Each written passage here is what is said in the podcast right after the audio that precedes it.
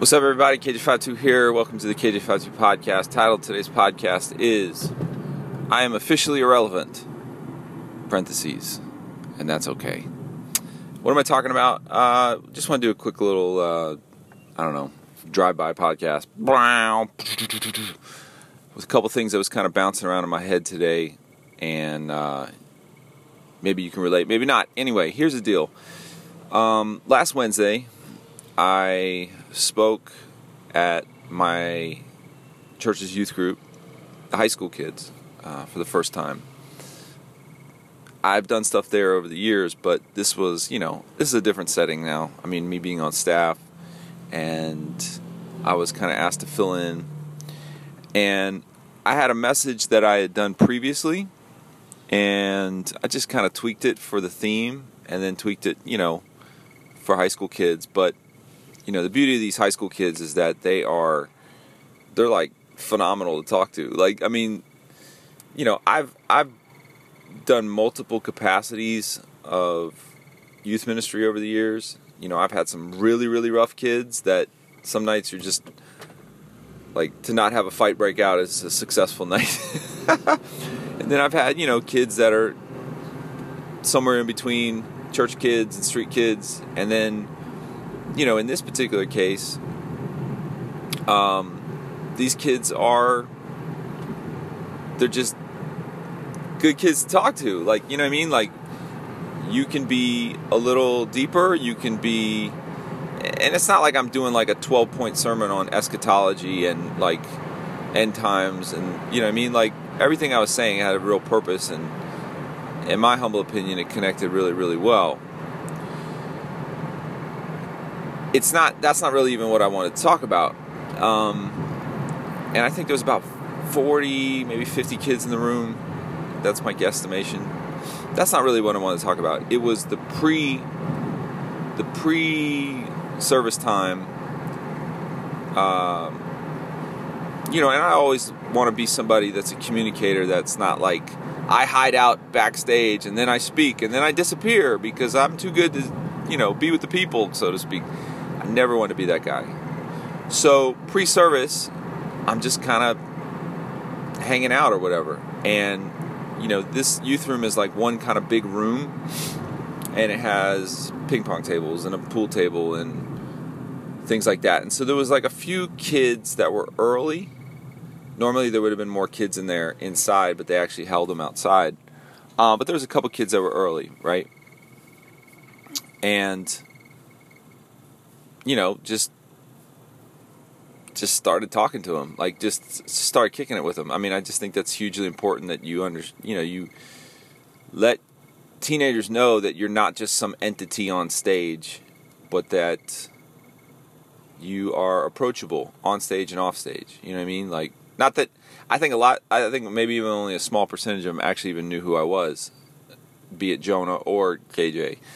Why am I saying all this? Well, okay, so here's the deal. So this is this is a funny thing, especially in regards to Christian hip hop. I've been around so long that I can remember a time where Christian hip hop was not the go-to music that you played at a youth ministry thing.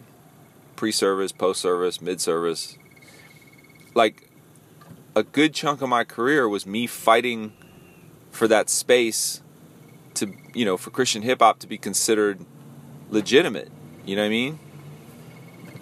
And you know, legitimate to to the culture, legitimate to the church world, legitimate to everything. And the funny thing is now we're in a place in time where the default music in youth ministry in in Christian music and, you know, the church world, the default music for a lot of ways is Christian hip hop right? No one thinks twice about playing it pre service or post service or letting it be highlighted in the youth conference or, you know what I mean? Like, this is a space that for years, um, the world that I came up in was occupied and dominated by Christian rock music, right?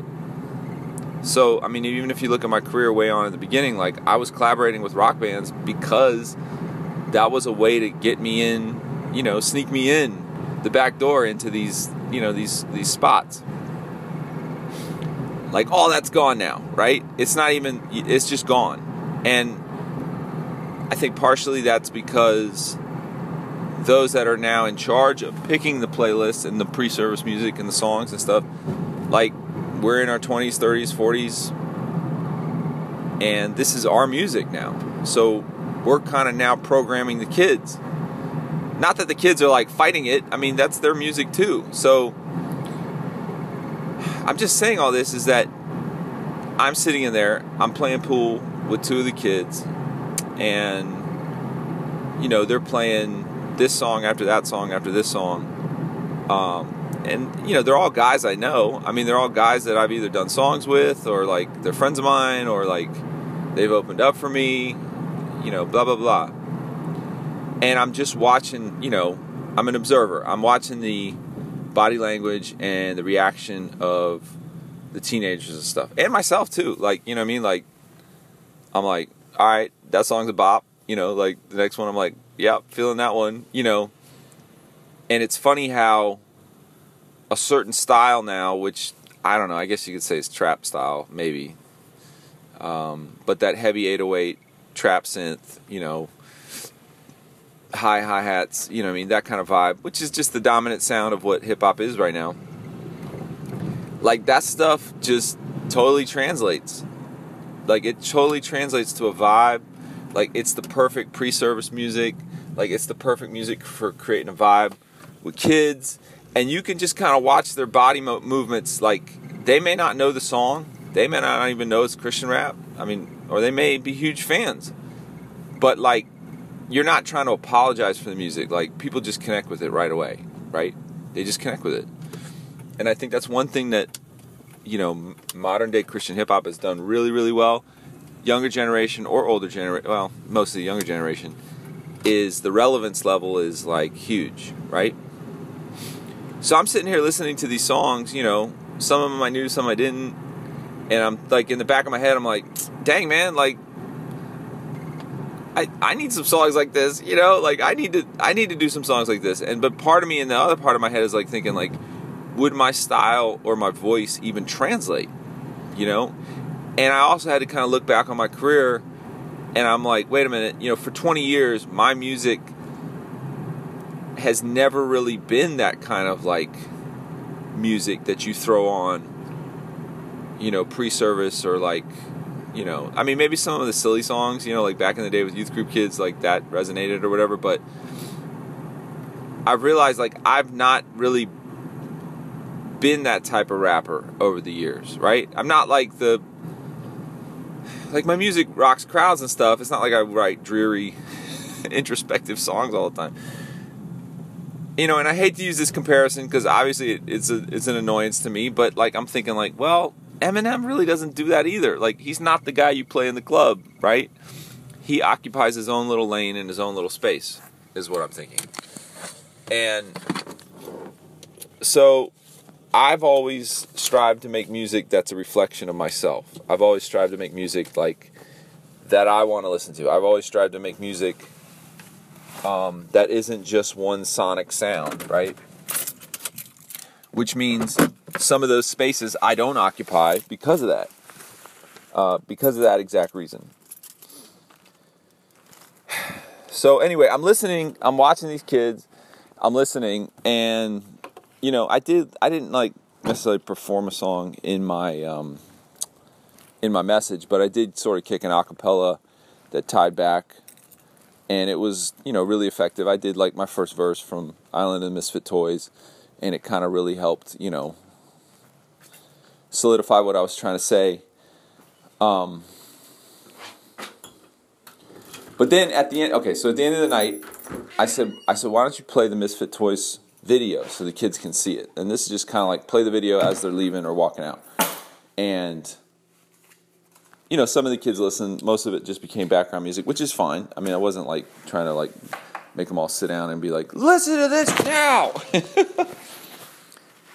um, but then on a lark, you know, like somebody threw on my new album, Victory Lap, and they were playing like just the first song or something like that, right? And then the second song. And you know, look, I understand the Victory Lap album it, these are like story songs, right? They're not necessarily meant to like rock the crowd. I wouldn't do probably any of those songs live except for maybe like, you know, I got this or like very last song. Like those songs are more conducive to rocking the crowd and stuff.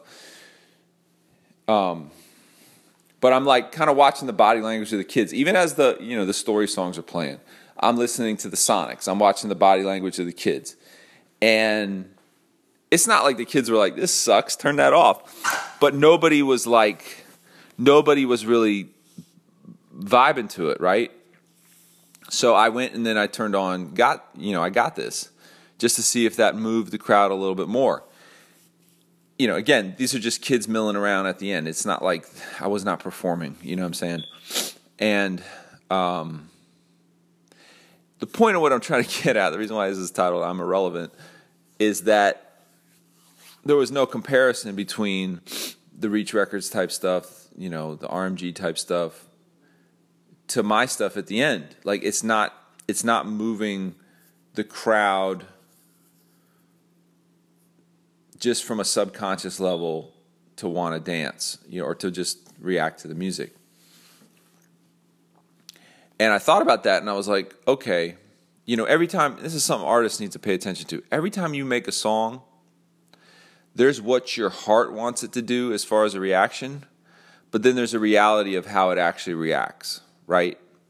You know, you may want to write this like deep, introspective, heart wrenching, transparent song just understand that that's not going to move the crowd to dance. You know what I mean? Like you might have to have them in a state where they are ready to listen. You know, uh, hip hop by. Sorry, uh, that part got cut off. So let me kind of pick up where I was. Um, here's the main thing I am not satisfied unless I make every single possible people group happy. this is this is not really a healthy tendency because um, you can't have it you can't have it both ways. It's just not realistic. I mean, I made a victory lap album that was very story driven on purpose. It was not meant to be like a crowd rocking type album, um, and that you know, I have to accept the fact that it's not gonna move 16 year olds, 17 year olds like you know, some of the reach record stuff. So, anyway, here's why I'm getting at this. This has always probably been something that's been in the back of my head. Uh, it's kind of eaten away at me a little bit over the years. I guess in some ways, my diversity of tastes is a gift and a curse. I have very diverse musical tastes, meaning, on one hand, it really helps me to appreciate all different styles, all different generation styles, um, which really helps me understand and relate to a lot of different people. But in some ways, it kind of cancels me out at the same time. You know what I mean? As they say, um, um, uh, uh, what's uh, ma- master, uh, jack of all trades, but master of none. Like I feel like that sometimes, you know. Anyway, the, because I title the podcast, I'm irrelevant, and that's okay the other part of me is like, you know what? At some point, I have to make the music that like I want to make, and there's an empty space of music by older heads for older heads. Not that my music is for any particular generation, but the reality is a 30, 40 year old can relate to a song like Just Gets Better. You know what I'm saying? Like the song I did with Montell Jordan about being married for a long time and how it just gets better over time. Like, no one's writing songs like that for the most part in this space. Someone should that's been there, and someone that is there right now all of a sudden goes, Yep, yep, you said what I wanted to say. Uh, but this goes back to my desire to always want to do everything. I guess what I'm saying in my old age, I'm learning how to like realize it's better to do two things really well than try to do five things okay. Right? And you know, as I'm as I'm aging, as I'm getting older, it's like part of me is like, man, there's some things I just got to let go. You know, and I know it might sound silly with my gray hair, but me letting the gray come into my hair was a huge step for me because it means that I'm letting go of this idea that I always have to look younger than I am, right? Um, by letting the gray come into my hair, I'm essentially like owning up to the fact of who I am. I'm not living, you know, with a desire to throw you off the scent, so to speak. You know what I mean? And there is something to be said about that. Like there's something there's something to be said about finding comfort in yourself. Like finding um, you know, that sweet spot. Finding that ability to be 100% authentic to who you are. Now, do we all ever get there? Probably not. But can we get closer to it? Absolutely. Um, because here's the other thing. You know, sometimes it comes down to purpose. Like, I wasn't there on Wednesday night to rock a show. You know what I mean? Um, I was there to share a message that would hopefully impact the lives of some teenagers to give them a new perspective, you know? And this is another time that I've realized like in the past like I've gotten frustrated because I wasn't playing my role. You know what I mean? Like it's like being on a basketball team and you're a small forward but you just want to play center or you're a center and you want to be, you know, another position like but like you're the center because you're 7 foot tall like you should be center. Does the center get the same, you know, uh, does the center get the same like props as the other positions? He may not. But be the best version of who you are or the best role role that you're there to play. You know what I mean? Like there's nothing worse than five people on a basketball team and they're all playing to be somebody else. You know what I mean? To be other someone else's position. Like that team does not win. Everyone wins, the team wins when everybody plays their position at 150%. You know what I mean? So that's it. I'm on my way to a show. I'm actually on the way to the airport right now as we speak. Uh, it's kind of surreal because I have not flown out for a show in like, golly, I think I'm. I don't think I've flown out for a show in like two, maybe two months, maybe a month and a half. Like it's so weird that my life literally was driving to this airport two, three times a week you know what I mean? Like living in airports. And now, you know, that's shifted. But I don't mean that in like a regretful way. I mean, like, this is what it is. And uh, I'm going to play my role to the very best ability, uh, very best ability that I can. You know, I love what Jesus' words were. The Son of Man didn't come to be served, but to serve others. So, giddy up. All right, y'all. Have a great, great Friday.